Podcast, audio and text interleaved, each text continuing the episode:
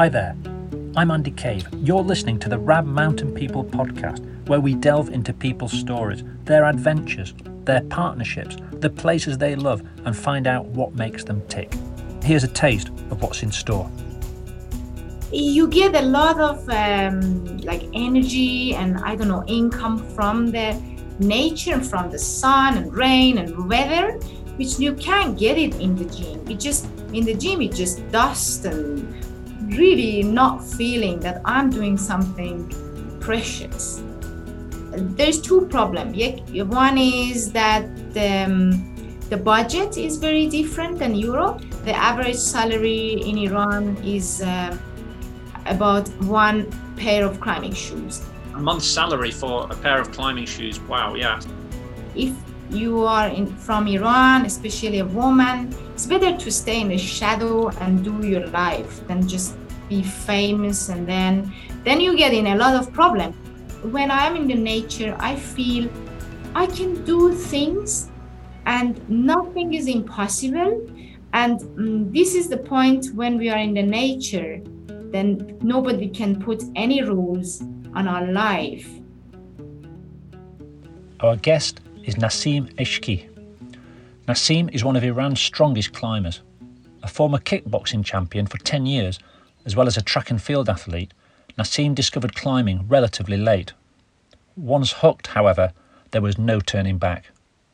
She is at the cutting edge of the Iranian hard new route scene, though she's keen to emphasise that for her, one of the biggest attractions of climbing is simply being in wild places under the sun and the stars. For Nasim, nature is liberating and energising. We get to hear about the barriers she has had to overcome in climbing and in life, what she learned on her travels outside of Iran. We chat about the Iranian cafe culture and the importance of food. Nasim also talks about a recent documentary film about her climbing journey to date. She also shares her passion for introducing young local people into climbing. I'm really looking forward to this episode. It's special. Nice to meet you. Yeah, thank you. Nice to meet you. What's the weather like there today? Uh, today is actually the temperature is not really winter here at the moment. it's like in Tehran is between six to fourteen. Okay. Yeah. And in the coming area is like uh, four to ten, but a little bit cloudy. But you know we have always uh, more mainly sunny weather. But yeah, so it's the perfect temperature for climbing. It's not cold. It's not warm. okay. So Nasim, um, you you're based in Tehran, is that right? Yes. Is that your hometown? Yeah, it's uh, it's the capital, and I born here and I lived here. So yeah, it's a very busy city, but uh, everyone is here, all the country. I mean, how old were you when you started climbing then? I was 23 when I started climbing, and I've done other sport before that. Like I've been so much into kickboxing and hep athletes and swimming. So I'm 23. When I got to know climbing, I was like really strong with a lot of muscles and everything. So, but then when I got into climbing, it was like it made me feel I'm nothing with all the sport I've done before. Yeah, because it needed something more than the muscles. So then I just fell in love. Fantastic. Well, I'll tell you what, we'll chat more about that because I'm really interested in that crossover from one sport to another. Let's go back to I'd like I've never been to Iran. I mean, it looks amazing. I've seen photos of all the I mean, bouldering, uh, big walls, alpinism. I mean, it looks incredible. The other thing is that in the news, when you look around, uh, you see quite a lot about Iranian climbers on the competition climbing scene, starting to get, you know, pretty strong in the speed and different disciplines. Is that something that you were ever interested in, or were you always more interested in the outdoors? Yeah at the beginning when i started uh, to do rock climbing because i started from the mountains so i was hiking in the mountains and then i got to know climbing then I went, uh, first day I went to a crag, like a climb, climbing crag outside.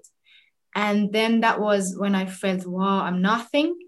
Then I, for a little bit of training, I just hang out with other climbers. I went to the gym, but it was never really uh, interesting for me. Everything was plastic and there were a roof above my head and they, they didn't really make me um, happy.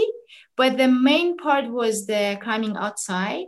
And that was really nice for me. But, you know, at the beginning, we were with other friends and we were very new, like climbing, rock climbing, uh, as like, let's say, sport climbing was really new in Iran. There were just a little bit of competitions happening. So it was just some people they were doing things together. So they were doing going outside or go to competitions. So everything was more like a fun gathering. And those days I was also doing competition, but just uh, climbing outdoor. But these days uh, things are different. Like um, it's a lot of volume inside and indoor, which is really different. You can't get strong uh, for competition only by training outside. So it just went to different branches. And after some times when I did some competition, I just felt it's not fun anymore because people were getting more involved to being serious and they were not talking to each other. They were so focused on competition and winning and friendship was getting less and less. Yeah. So I didn't feel it's uh, something nice. For really, me was nice. That's really interesting because you know, uh, this is the first time we've met, but in your emails, what I was really interested in when you when when you when you messaged me, you you know, at school here we're taught when we we sign off a formal letter, yours sincerely or yours faithfully or this kind of thing, and then obviously an email it could be thanks or cheers, but you signed off with something that I've never come across before, and it was really really wonderful when you said uh, sunny days and starry nights and I just thought, wow, this is definitely um, you know someone who is in love with the outdoors, and really, I just thought it was brilliant. And you know what? I, if I have permission, I might start using that myself occasionally because it's just brilliant. There should be more of that. So I understand what you're saying about um, your introduction to climbing and the outdoors was more what we would say in the UK, like traditional. You know, your your love of nature, and then that led you to climbing. And so when you go to the gym, well, certainly personally, it's useful for training and such like for outdoors. But today, in, in the gyms, because there might be people listening who are not climbers, when we talk about volumes, that's big rounded holds that are very popular in climbing competitions. You don't often found, find those outside. So it's becoming almost like another kind of climbing, which, uh, if you want to climb outdoors, it's not necessarily the best training. Would that be right? yeah that's really that's that's true but you know what i get from outside climbing is not only uh, physically is a lot you know like every climbers know also especially the people who climb outside or in love with outdoor climbing.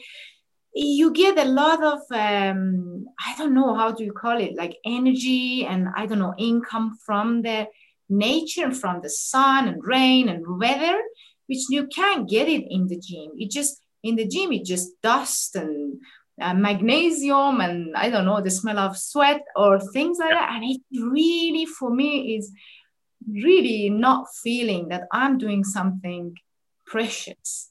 Yeah. I for these days especially gym climbing is like like climbing in the gym is exactly like if you go do some bodybuilding training in the gym. Just guys with muscles and hang on some small crimps and just put, on weight on their harness. And for me, it's just ridiculous. Just why should I train this much uh, instead of using my foot? You know, like this is what I learned by traveling that I can, I can, I don't know, like be better with doing technique than just pulling on some crimp and get injuries. Something. That's really well said, Nazim. And I mean, there might be people listening here who are more into the general outdoors and done a little bit of climbing, but I guess in essence, with climbing, you have, well, obviously, if you're traditional climbing, you have to put the protection into the rock as well. So that's an extra layer of, of craft, you know, of expertise. But the movement, I mean, you have the movement side, the technical reading the rock, you have the physical side, and you also have the mental side.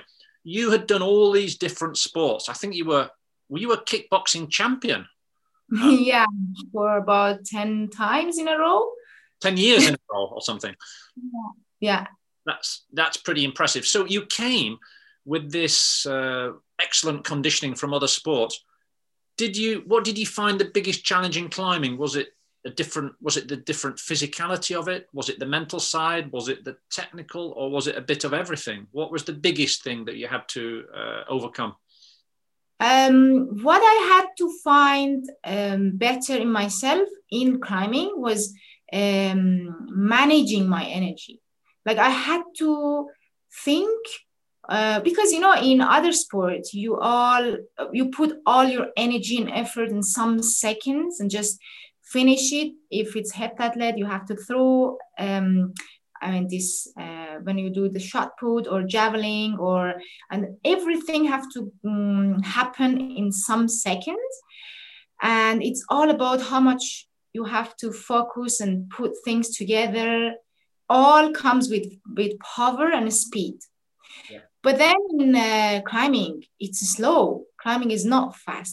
Of course, uh, speed climbing is different, but just climbing outside, putting the gear, and you just can just uh, spend all at the beginning and then you have nothing for the rest and that's what that was how i started. And i thought okay i have to put all my energy and power and it just didn't work. I was just falling on the rope and rolling around and it was so funny. I just i remember this moment all the time. Even when i'm climbing a hard grade I always remember how I was bad at the beginning. and uh, yeah, the change was I had to think and use of my brain much more than in um, the other sport I've done before. And uh, is not um, a thinking way that works for all the people in one way. You know, like everybody with the different uh, limbs i don't know the length of the limbs and uh, the, the height of the body you have to choose what is good for yourself but in other sport normally you have one routine to do this and be better and in here i have to find myself in the sport and that was the more more, more difficult part to find it with how it works for your body yeah, the complexity of the movement and what works for you. I think that's really, really well said. Maybe the the mental side as well. Sometimes worrying about falling. Do you think something like bouldering? So you would take away the endurance element because you can do it quite quickly. You would take away the uh, worrying about the equipment thing. Would that be something that your previous sports might help with? Because you would have that strength and basic maybe power and some speed, which would be useful in bouldering. Is, would that be fair to say? Yeah, I think as I if I understand good, you mean that if uh, bouldering was something good for me at the beginning. Yes. You, yeah. Yeah. Was I actually I really like bouldering because it's like more like solving a problem, and I really liked it. And yeah, you can do it uh, a lot of time with power. It helps a lot to just go dynamically to one hole or another one yeah, it was really good. But just um, to find people who go bouldering is always mainly is like a team, and some people are sitting, some people are hanging, smoking, or whatever. And that was not really what I felt happy. But in um, lead climbing, or like when we go on big wall, uh, you just go farther and farther. You get more distance from other people, from the gathering like I like gathering only for party and dancing. Yeah. For the rest uh, or for sport, I just need one more person to go and climb, focus, and I don't know, just have fun and we want. So bouldering was interesting for me, but just somehow I my life pushed me into the leading and big bigger wall climbing. That's really interesting. I mean, an obvious question is, how do you meet people to climb? in Iran? How do you find people? Is it easy? You know, somebody, you know, because obviously if you're doing more serious climbing, big walls, multi-pitch climbs, you want to be with the right person, don't you? And you and, and you're going to be together for a while, so you want to enjoy their company, but also trust them. Right. So it's always a, um, the main problem having a good partner. And I had always this problem from the beginning, like I think most of the people who have the same problem. So the right person, the um, right attitude, or like the safety, all of them. So I think I've been lucky. I've climbed with some people who were not really safe, but you know, we all had luck in our outdoor climbing sometimes. And I remember some of these people were wrong to go climbing with, but just sometimes I you cannot understand these people are not right people. But uh, now the last three years I have um partner which I can go climbing all the time together. But before that, it was always a big problem. So we meet people at the gym. So of course we have separate timing for man and woman.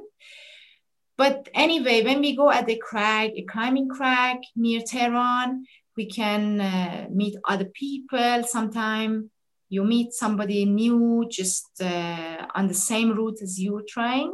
So the next session you can go together, and that's what how I did before until the last three years, which I have um, a permanent, permanent partner. So who do you mainly climb with? Who would you say is your the, who is the regular partner?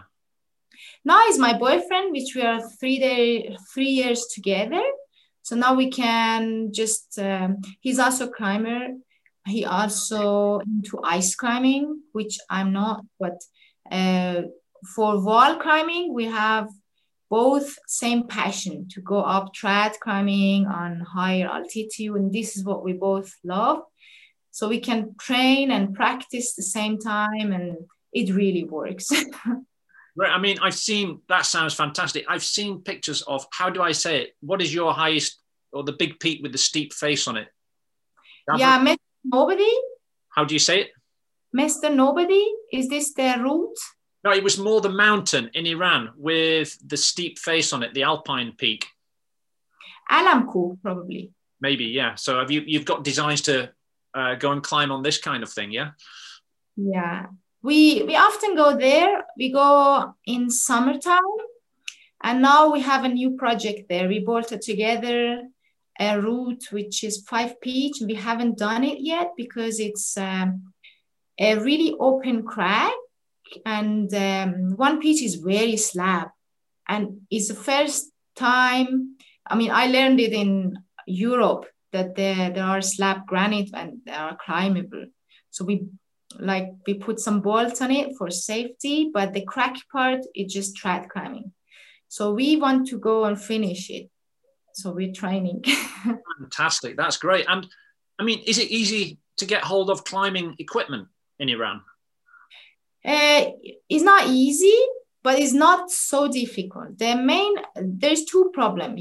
One is that um, the budget is very different than Europe because all the things come from Europe is the same price, but the average salary in Iran is uh, about one pair of climbing shoes. And so people who climb, they really put a big budget of their salary for climbing. And the other problem is the variety of the equipment. So we don't have all the options when we have in a shop in Chamonix or Arco or these places. But it's possible to get shoes on your size. Sometimes there are more, sometimes less. With the sanction, they get less. when the sanction gets a little bit loose, then there are more equipment. Yeah, at the end, if you want to climb, really, we find things.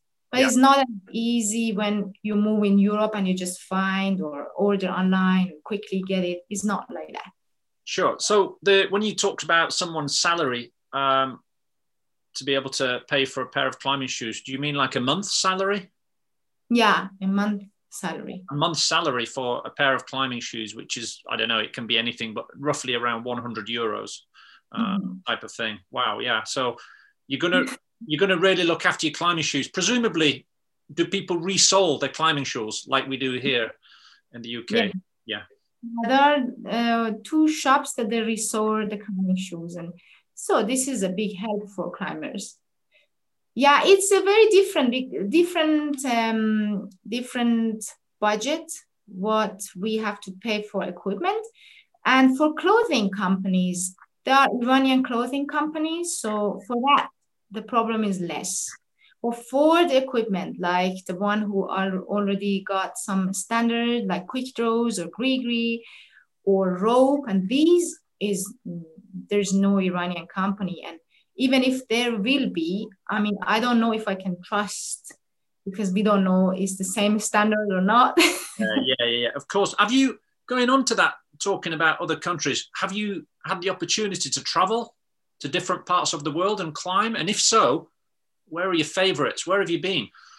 Yeah, I had this opportunity to start climbing in 2009. I made a climbing trip and uh, at the beginning i started with the countries which we didn't need visa like uh, because for europe or america we need proper visa we need invitation is just difficult yeah.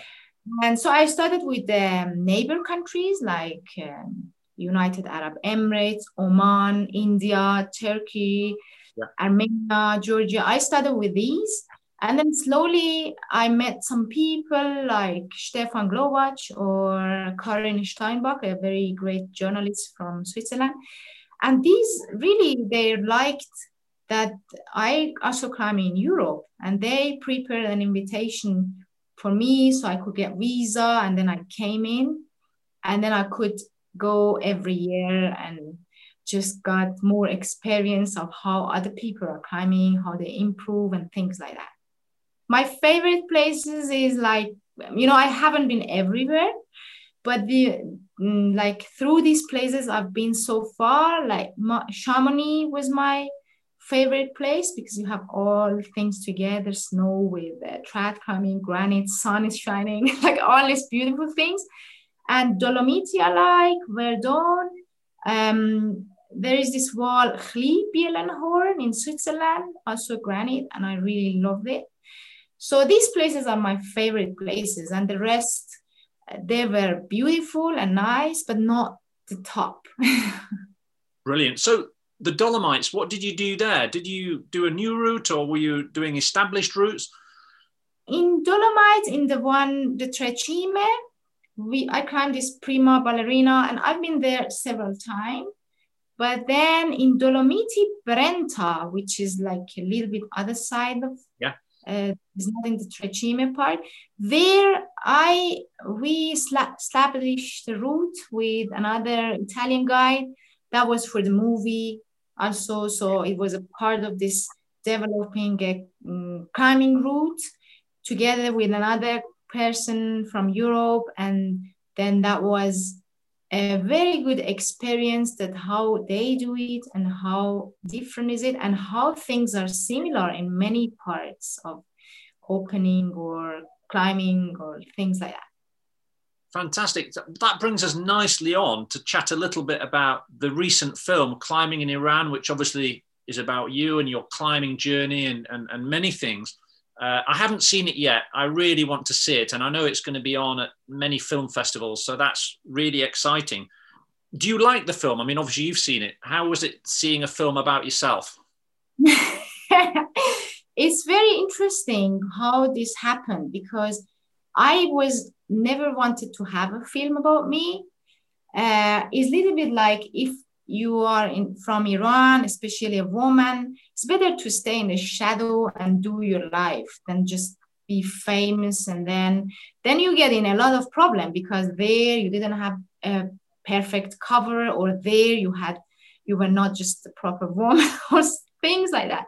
So it took i had a lot of invitation of filmmakers because sometimes ago iran was in fashion of making movies and many people just send me email that oh we want to make a movie of your life and i just refused everything. But i could not refuse one uh, francesca borghetti. He she really tried two years to get me to say yes to her.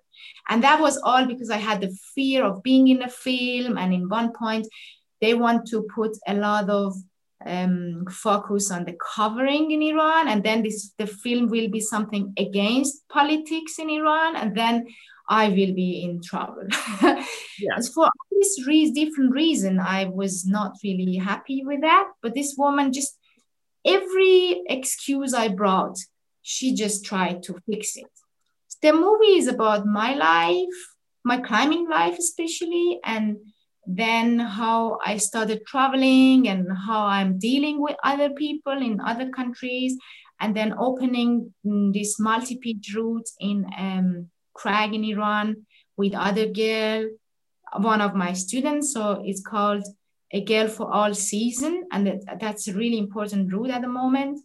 And then I vaulted this Mr. Nobody, which is a big change in Iran also not so many people climbed it yet, like five or six people, only one girl, like me, and others a guy.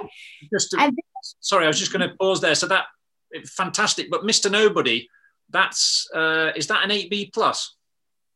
Yeah, it's an eight B plus, but it I'm not sure it ca- it can get downgraded later because it's a roof crack and we are not very good in cracking. So some people from other countries can come and climb and say oh maybe it's 8b or even 8a plus. I don't know. I just wanted to pause there a little bit. It's all absolutely amazing. Um, but 8b plus just for listeners uh, to the podcast show that are not uh, technical climbers this is a really high level you know for anybody. Um, so you know, I just wanted to sort of uh, big it up in a way. And it's a roof crack. So is that a sport route?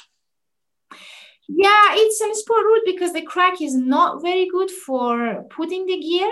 Okay. And level in Iran is not that high that we can just go on and climb something uh, on crack on roof. And yeah, when I bolted this route and I started, I thought um, like nobody were touching this route anyway. But then the crack is not very parallel, so it goes um, up and down, and the rock is limestone, so it's a slippery in many play, many parts. It makes sense to put bolts in, doesn't it? Really, and yeah, I understand. Yeah.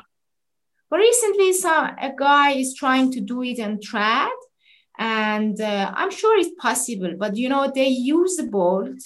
They try to put the gear in, so the bolts really are necessary to be there. I'm, I'm not into bolting cracks. In Iran, I'm against this, but I want a little bit of um, exceptional route because otherwise nobody would go on it. And now also I extended it and I called it Mrs. Nobody, which I, this is my new project now. And it's um, the whole route is about 35 meters and I think it would be so beautiful when I can climb. I love, I love that name. There's, there's, there's a subtle message there, isn't there? Mrs. Nobody. It's kind of saying something, if you know what I mean.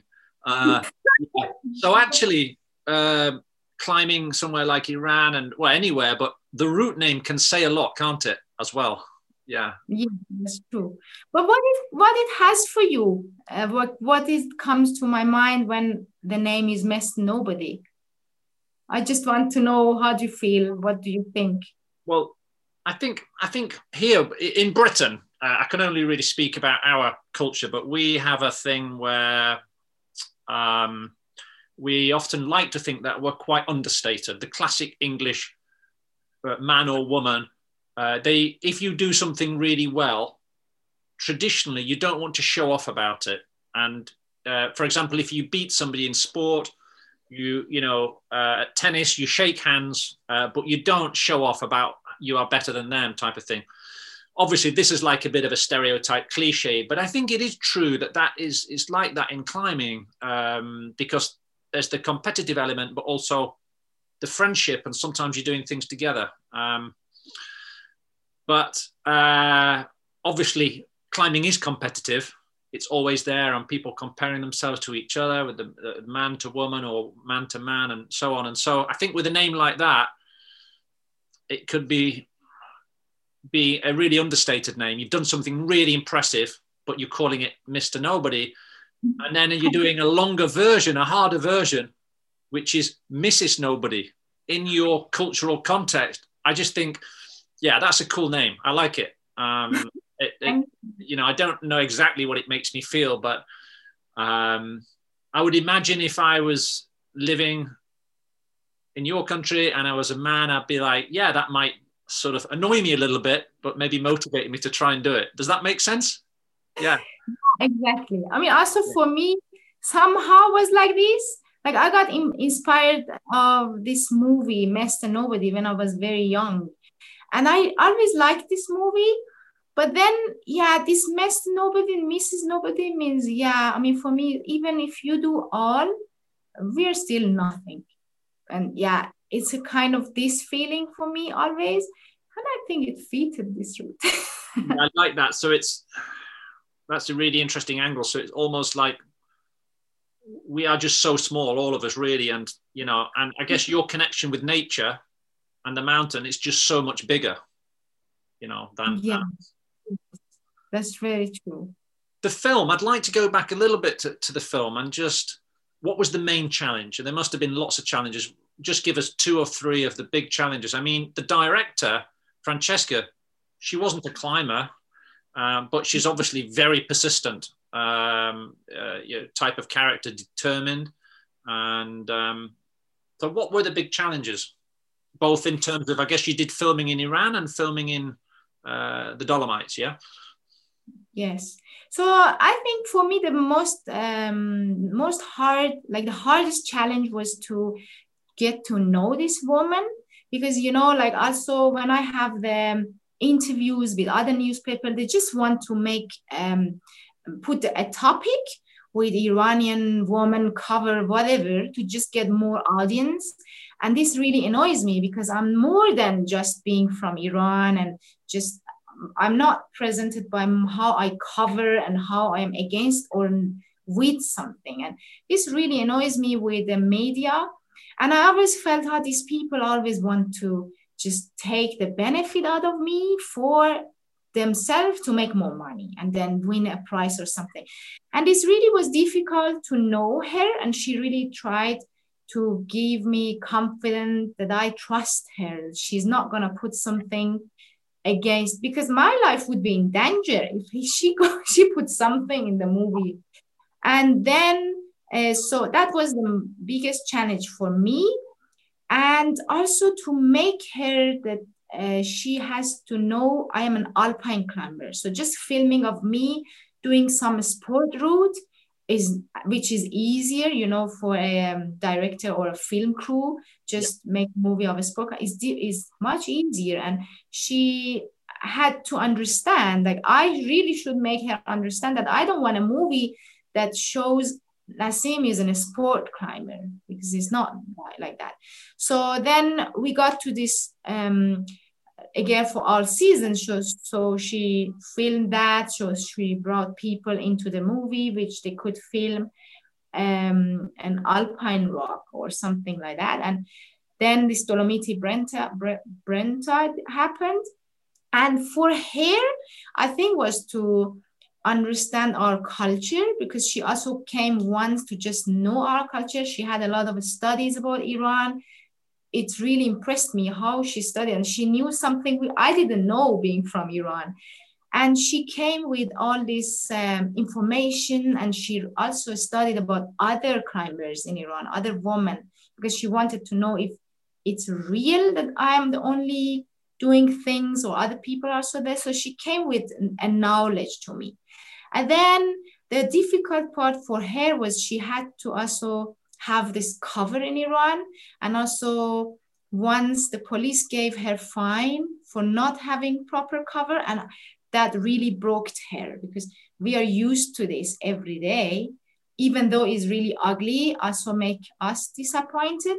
But uh, for someone who never had this pressure, like being in a country as a guest and then police came and gave her a fine and they wanted to keep the car take it to the parking. So we have to talk with the police and tourists. Even they are very kind with the tourists.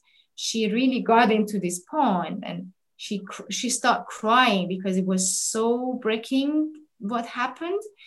And i think all of them were challenges. And also at the same time she had three kids a small one, and her mother had cancer in the hospital. So she really had to deal with all of this and with me because I'm also a little, little bit difficult person. I don't want to have a lot of cliche and show off and things like that. And at the end, it was really nice because we became very good friends. So the movie is done, but we still are in contact. I mean, that's wonderful. And I, I know that I've not met Francesca, but she's, you know, from a cultural anthropology background. So, which explains all that detail. But then when you widen the focus and you talk about what's going on in her personal life, the fact that she's not from a climbing background, you know, the, the story obviously captivated her and motivated her. And it sounds like you learned from her, mm-hmm. you know, about, uh, if you like, overcoming challenges and adversity. She had come to to talk to you, but in a way, you also uh, learned a lot from her. Fascinating. Yes, I learned a lot from her. And as she said in the movie, she also said that she learned a lot from me. And yeah, also she had to climb sometimes to understand what it is. She went to the gym, she bought climbing shoes to start climbing and understand. So a lot of time I had to explain the grades and how things are different in climbing for the climbers. But she wanted to make a movie for climbers and for non-climbers.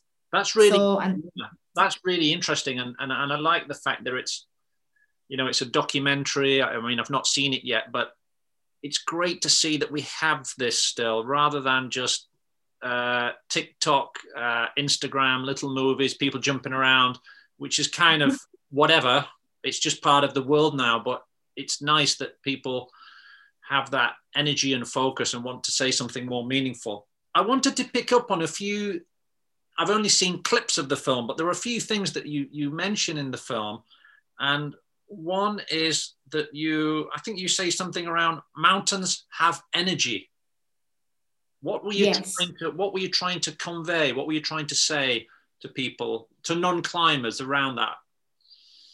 Yes, you know, like um, these days, there's one misunderstanding. Like when we talk about energy and things like that, then it comes to this yogi people and just sit and meditate or like and this part i don't mean that part i just mean we we all when we have connection with nature we just get a lot of power instead of fighting with the nature like when i teach to my student i always tell them uh, try to get friends is not a fight you're not going to kill a route like because there is this expression like i'm gonna kill it i'm gonna I don't know, send it to the hell or things like that.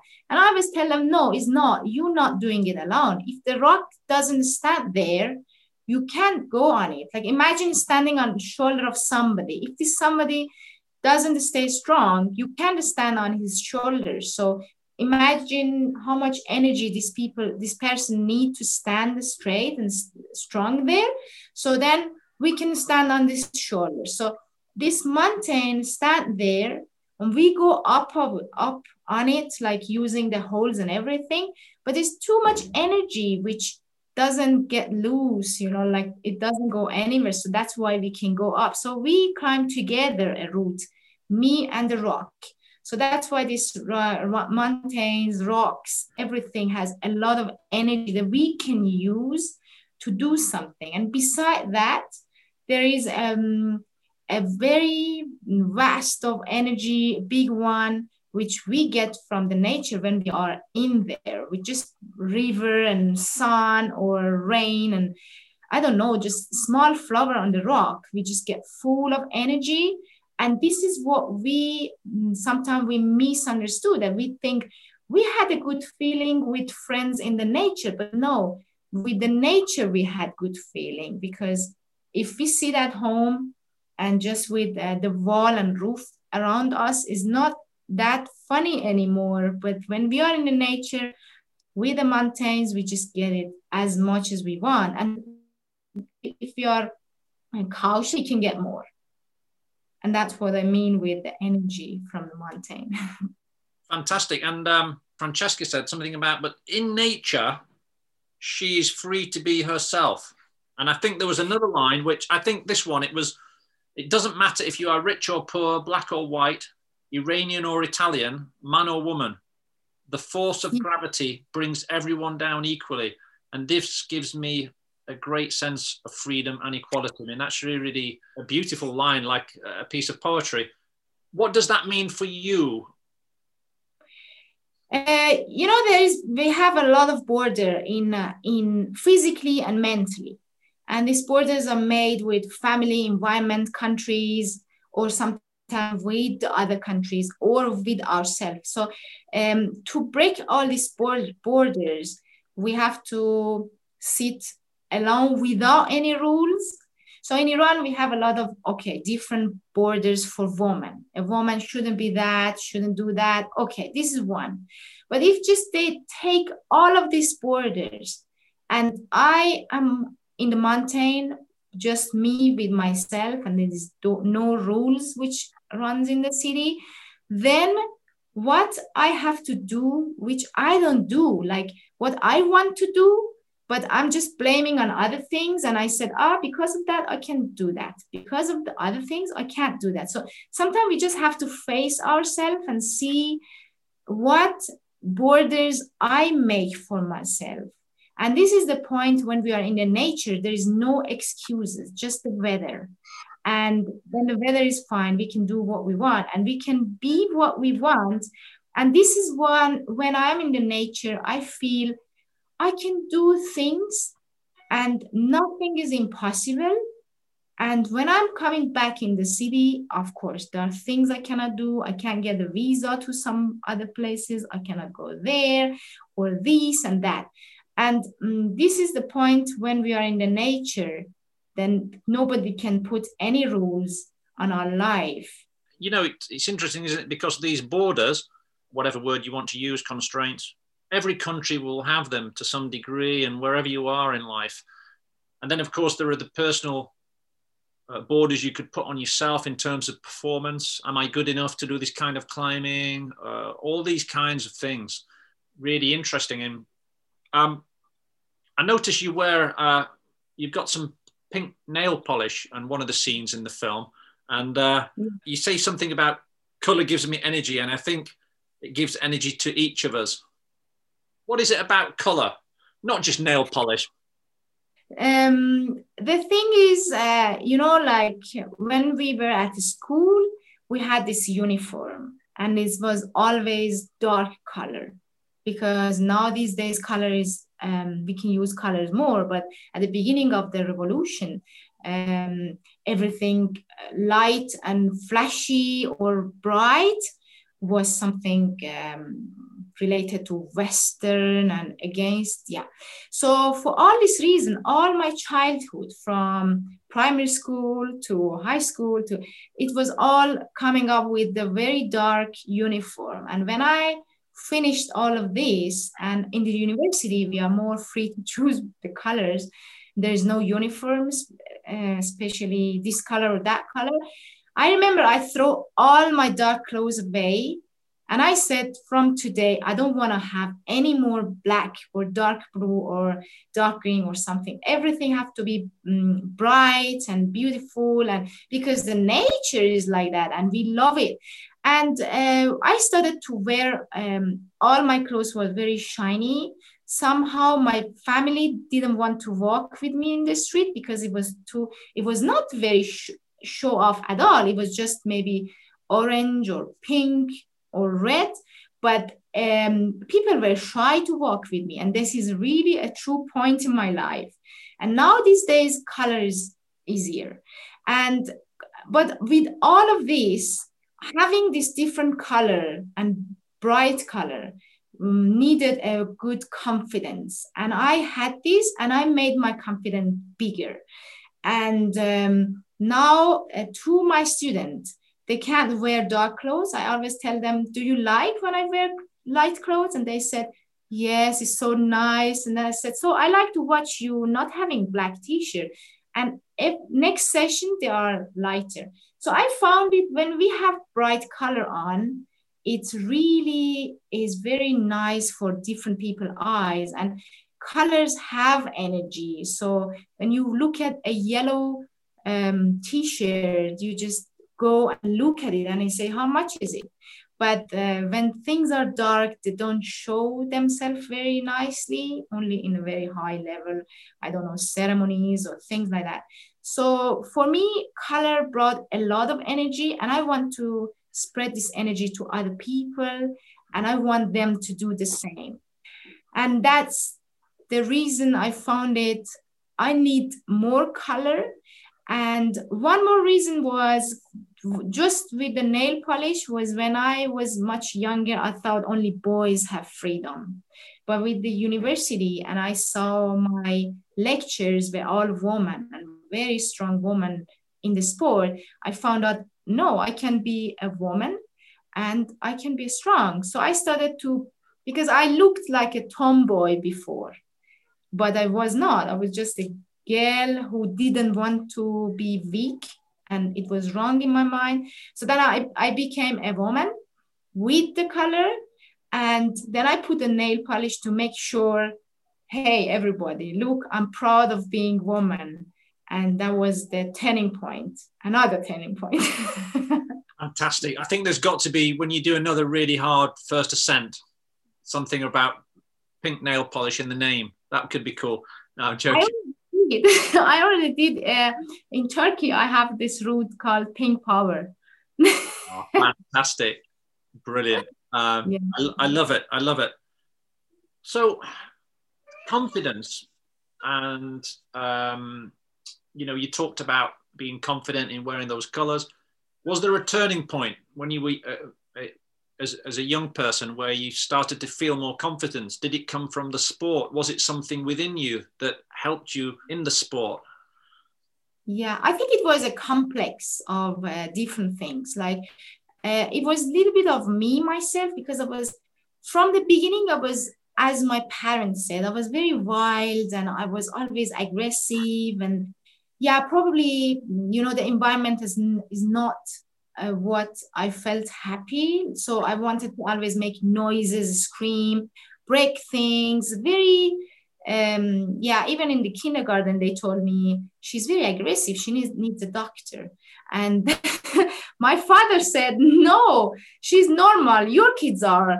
Uh, abnormal because they're just sitting and doing nothing. Children have to break things.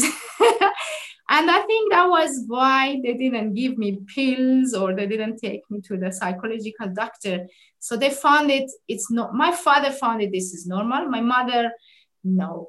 But then um, in university, I get more confident because, you know, anyway, the, the whole culture is not a sport culture. So if you do a sport, you use, you waste your time. But then the woman thing, and even in the world, yeah, something dangerous is not so much for a woman or girl, but then in Iran is more. Sure. And yeah, just just want to be just I wanted not to be like others. I had this from the beginning. When everybody want, wanted to eat something, I wanted to eat something else. And that was the main problem always at home. And I had this feeling, I don't know from where. And it stayed with me when I grew up, I've at the university with uh, the lecture I because they were all women who were doing sports before the revolution and they were older, but they had this style of a strong woman. And I found them so impressive. And I said, yeah, I can be a woman and that strong. And um, they, it gave me confidence because they were somehow similar to me. They were not accepting man dominant rules. They were ruling their life. And so it gave me more confidence. When I started traveling, I saw more people having their own life. Like they were not, there were more climbers, there were more people who were running outdoor, there were people who do kayaking or things different and there were people who didn't want to get married. So everybody life was accepted in outside the country especially in europe. And i found it so people are living like that. So i can be like that. Maybe it's more difficult but it's possible. So i found more people similar to my mind the, my mental state. And this also gave me more confidence until i found that I can also make some rules for myself. And this came all together. So it was like a complex of me, family, and environment. Fantastic. Really inspiring. So your family, there was support there. Your your dad sounds like he was your father sounds like he was a supportive character. Yeah, my father was much more support, supportive.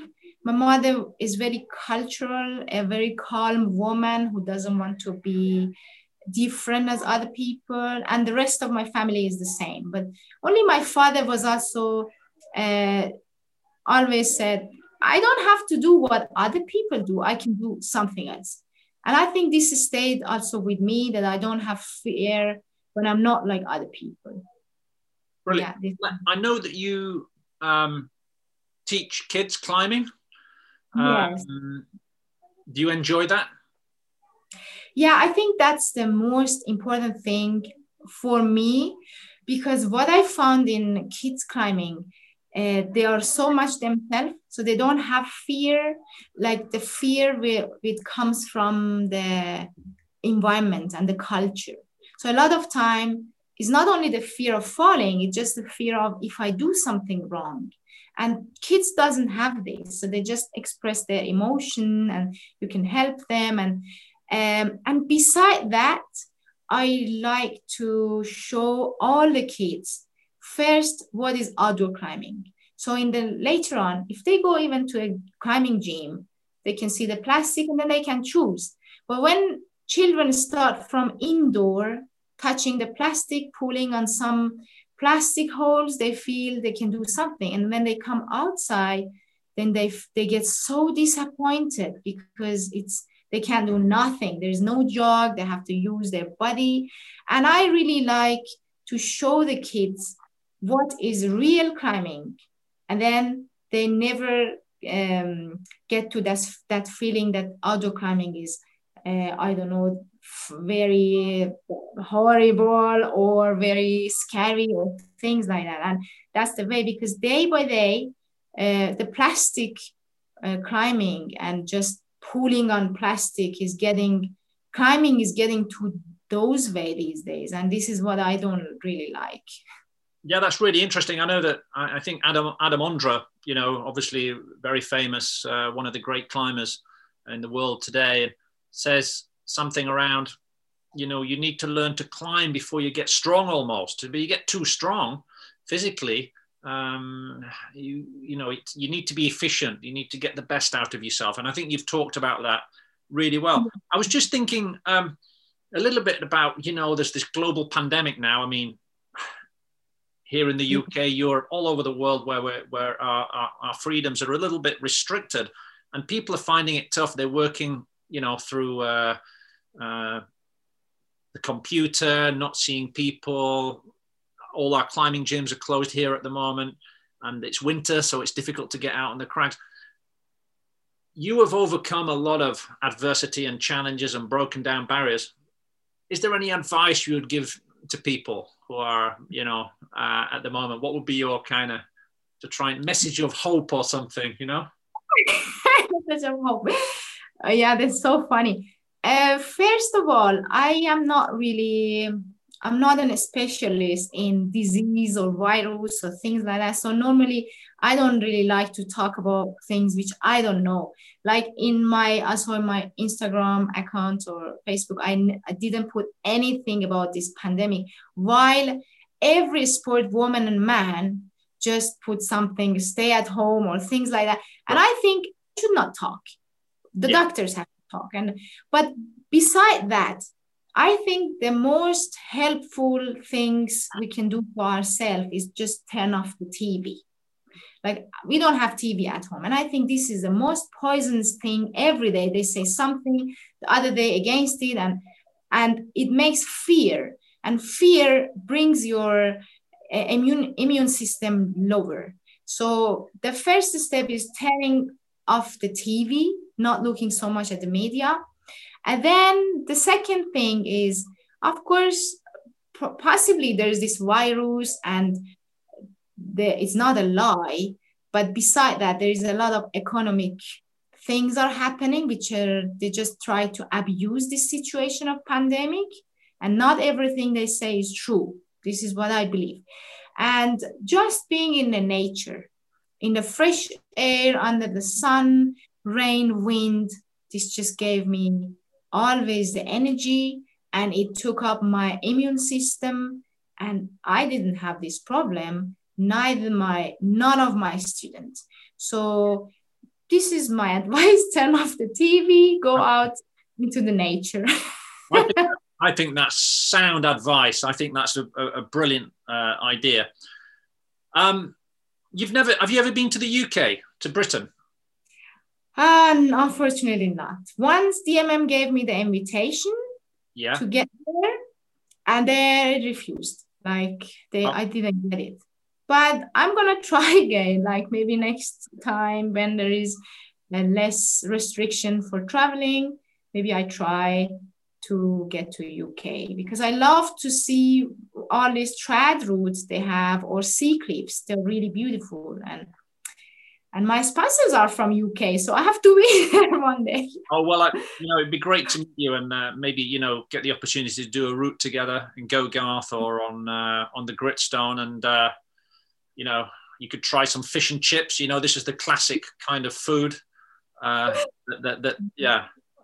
Uh, fish and chips or, or actually quite a lot of Asian food here as well. So thinking about food, I from the little bit of research I've done, I, I, think in Iran, food is really important and the cafe culture. So if I came, if I got the opportunity to come over to Iran to climb, what would be the good climber's breakfast? What would I eat in the morning that would set me up for the day, would you say? Or what's your favorite thing?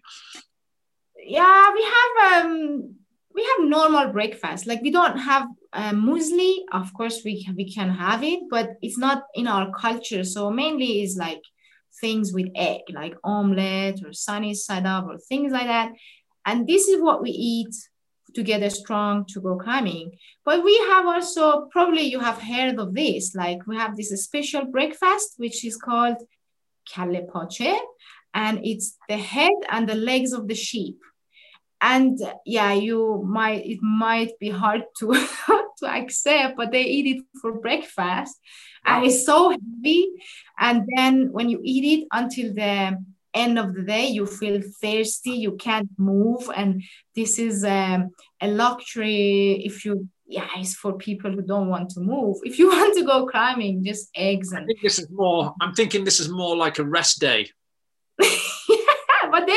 they eat it and they go climbing in the mountain and they suffer and they talk of this suffering and it just makes it funny well, I don't know, is is a rest day breakfast basically, but we don't do this.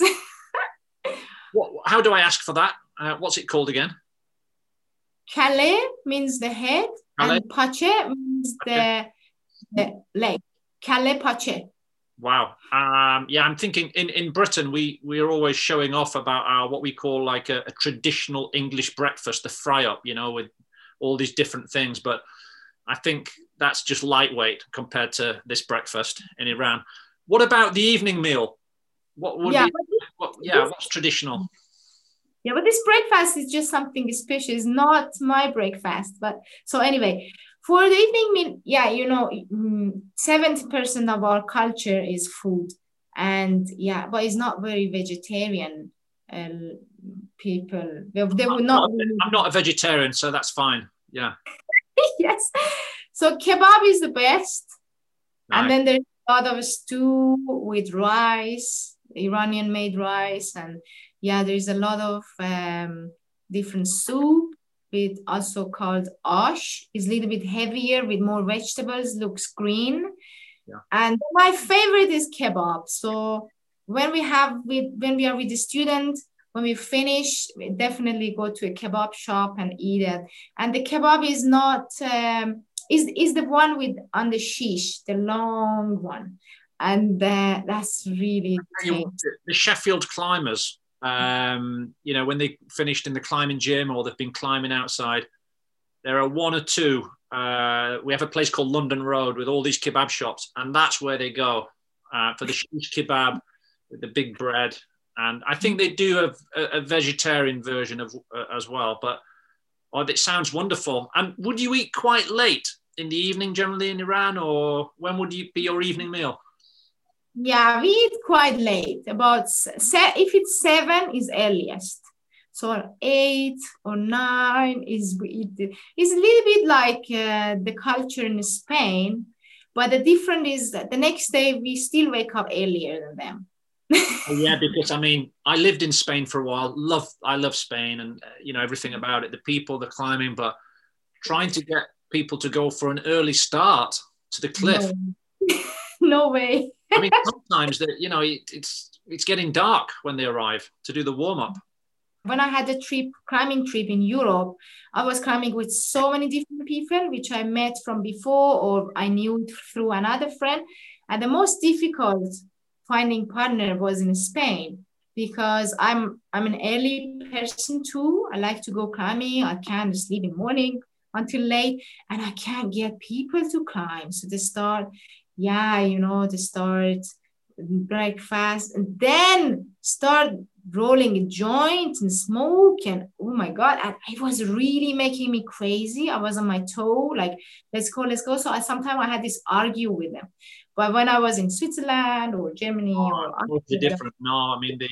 I always remember once when uh, me and my friend uh, Simon Nadin, he was the first indoor world champion climber, and we were, but he loves the outside, and we were we were climbing in different parts of Switzerland on the big walls.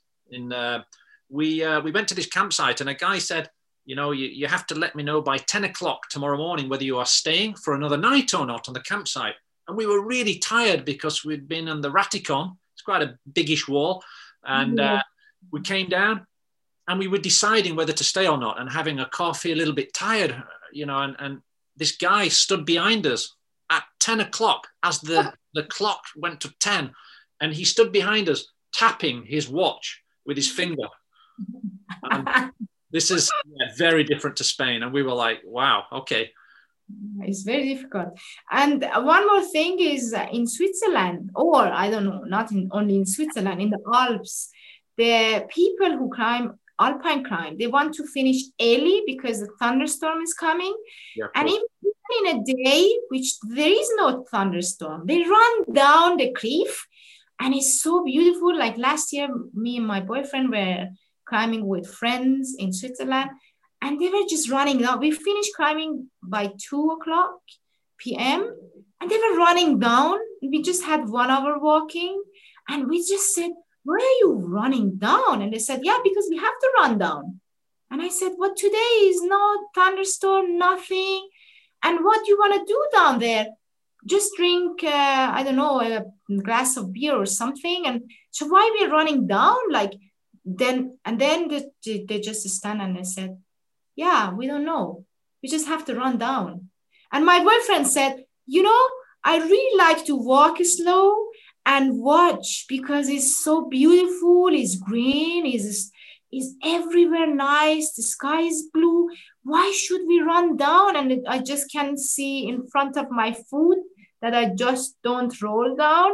And then they just said, Yeah, you're right. We can walk slow. And this sometimes they just forget because you have to run all the time and sometimes we forget and then we travel or we meet other people it's very funny and um, in spain they just shout on each other like they said yeah safe belay i'm on the anchor. And in switzerland they just said with one finger i'm on the top just no talking. Me my boyfriend we a little bit yeah in iran we are also loud. And we were just like shouting sometime are you are you fine? Or are you happy? Wow it's so beautiful? And my our friend was saying wow we are so loud. We have to be quiet. And we said but there's no other climber here. Why should we be quiet?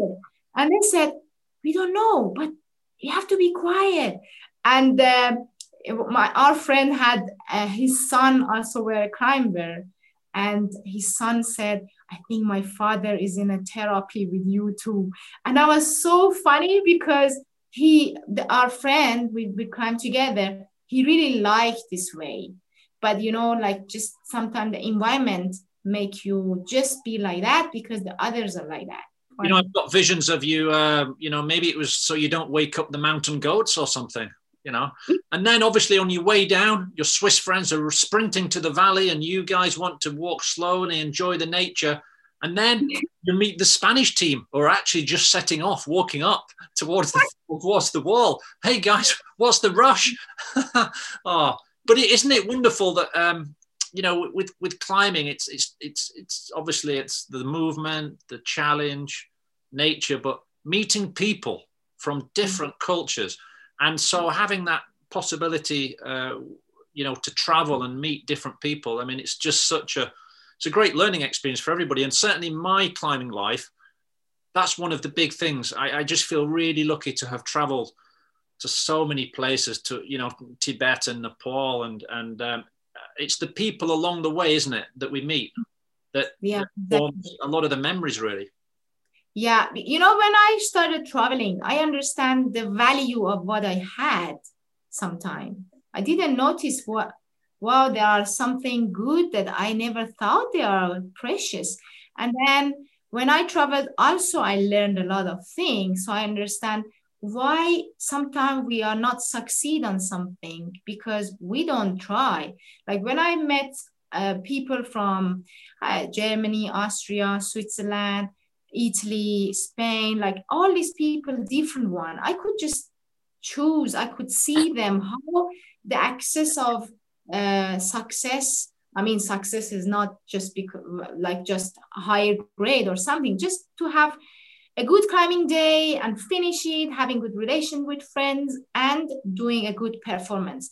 And I learned, even I learned how to write a proper email from my Swiss friend, this journalist, because every time she made everything clear for me. Yes, first of all, I want to talk about this, and then this, and this, and this. And I thought, wow, that is so organized than just saying la, la, la, la, la. So I really learned writing an email, talking, or when I had my presentation in Italy or Germany or other countries, I just learned from how other people talk and how what they are interested in. And me i'm interested in different things. So then we get we could get to a point which we both enjoy the time together and we complete each other. It's not like one is better than another. We just complete each other to get to the happiness.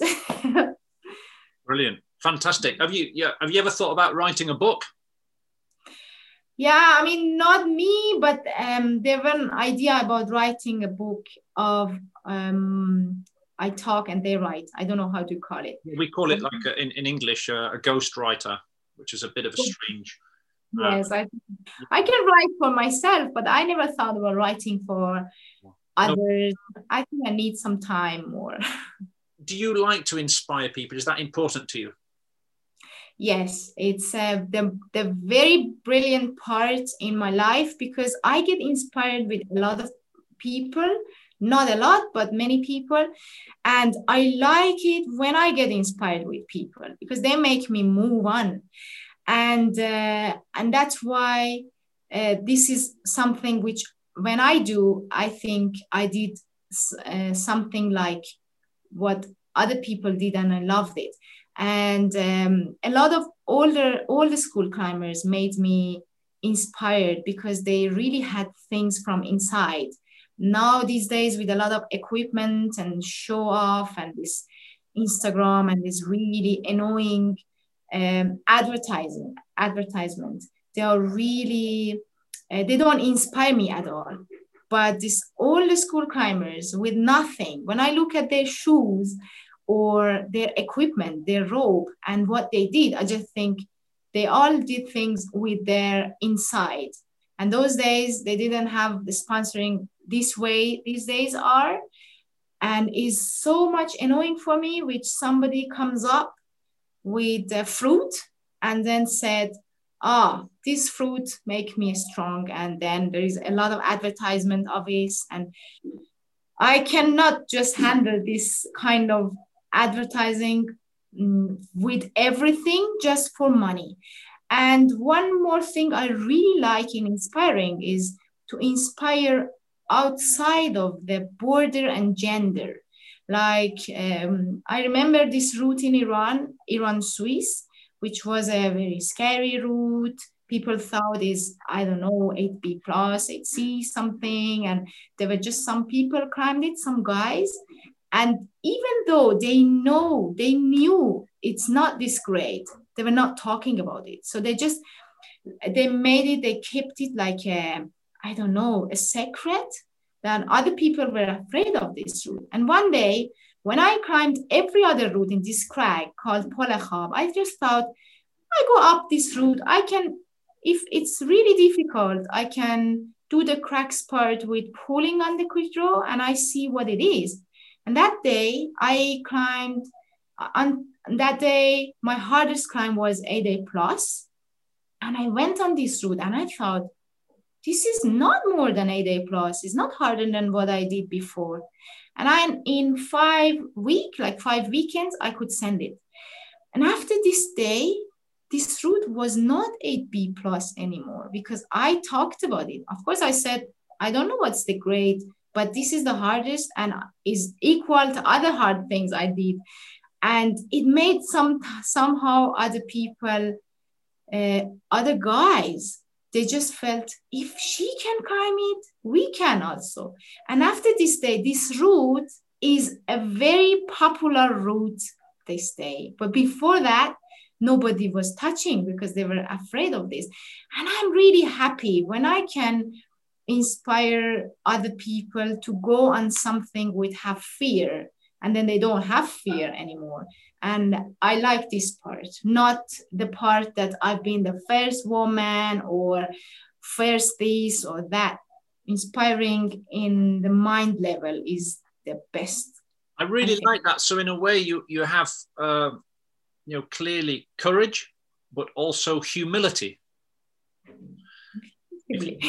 That word is which is some humbleness uh, as well, and um, and I think a lot of when you do a first ascent there's a lot of integrity there, being honest, isn't there? A lot of honesty. So you have the courage and honesty, really. And great. I know we could chat for so long, especially about the um, the pioneers, obviously, of Iran as well, and because you know the alpinism and rock climbing with poor equipment. Yeah. Finally, the climbing. How far is, or what is the closest cliff to where you live? Um, it's uh, one hour and a half driving to the good cliff. There is other small one which is not really well bolted. They are really destroying the climbing technique and everything. But the good ones, there are two, is called Polachab and other one called Baragon. These two are like Polachab is the one with Iran Swiss, and Baragan is the one with Mr. Nobody, this KV something, and it's really uh, impressive. I recommend everybody uh, if they travel to Iran, they go to this cliff. Do you know, you find that when you go to the mountain areas in Iran, the people that are living there have a different mindset, a different temperament to the people that live in the city? Yes, true. They now I remember they always think we're looking for gold. Really? They, yeah, like in Iran, everybody which yeah because climbing if you're a sport person you know what is climbing that's okay but other people they just think why do they go up this rock and you know from the older time there were a lot of i don't know how to call it in english but treasure that they are hiding somewhere and then people think we're looking for those with the rope. For them is a little bit uh, strange but slowly they understand oh these are climber and it's okay. They're not uh, they're not coming to do something wrong. And then they get a little bit more friendly and it's easier. In some places is still a problem to go. Like in the very very west near um, iraq border. Those places they have less um, facilities also so the level of life is different and they it's not easy to get friends with them. So there is a lot of cliff there which they could be developed but it's not very safe to be there sleep there or stay there. Yeah it's. Well i'm you know i'm really it's been absolutely brilliant to chat with you so thanks so much for your time just a little bit of a fun thing that we do on this uh been getting into doing on this podcast so what is your perfect night out on the mountain? Would you be? Do you think you would be more uh, on a portaledge or would you be more on a bivy ledge, or in a snow hole? What would be your choice? Yeah, you know, like I, the, my favorite night is when I can fall asleep watching the sky. Like, uh, you know, a lot of people close the curtain when they sleep because they don't want to wake up in the wrong moment because sun is come on, coming up and they should not wake but for me, I like to sleep with the sun and wake up watching the sun. And even at home, I open all the, all the curtain that I can see the sky fall asleep. So I really like, can you imagine like if I'm outside and just watching the sky on portaledge or just somewhere. I mean, I don't like so much cold weather, but being in a fresh air is perfect and uh, to be in a cold weather and freeze yeah is not really my type you're not snow, snow hole is not going to be your thing at all but no. let's say let's say you, you you're in this place whether it's a bivy ledge or a, a, a portaledge and but you're caught in in bad weather for say 10 days so you can't do any climbing so you're just stuck there so what would be your meal that you, if you had one meal you could have every day during this 10 day storm what would that be uh, if soup is a food also or no? Yes, Yeah, I think um, I prefer the soup because it just keep me warm. And yeah, pasta would be nice, but if I have to choose one of them, I would choose the soup. Perfect. And a luxury item you can you can take you can have one luxury item with you to sort of help you pass the time during this 10 day storm. What would that be? Kebab. oh yeah, oh, it's very clever. Yeah, I like that. So you've got the soup, and then you look sure at Mr. Kebab as well. So you've got it covered. Yeah, I would like to eat kebab before I die. It's better than dying without eating kebab. I think you'd survive with all that soup and kebab. You're going to survive the storm and carry on to the summit.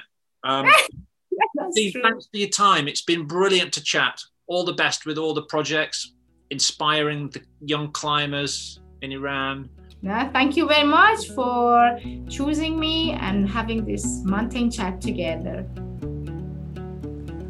Thank you for listening to this episode. I hope you enjoyed it. I've been your host, Andy Cave, and you've been listening to the Rab Mountain People podcast. To keep up to date and to hear more interviews like this, don't forget to subscribe. And I look forward to bringing you more stories and interviews very soon.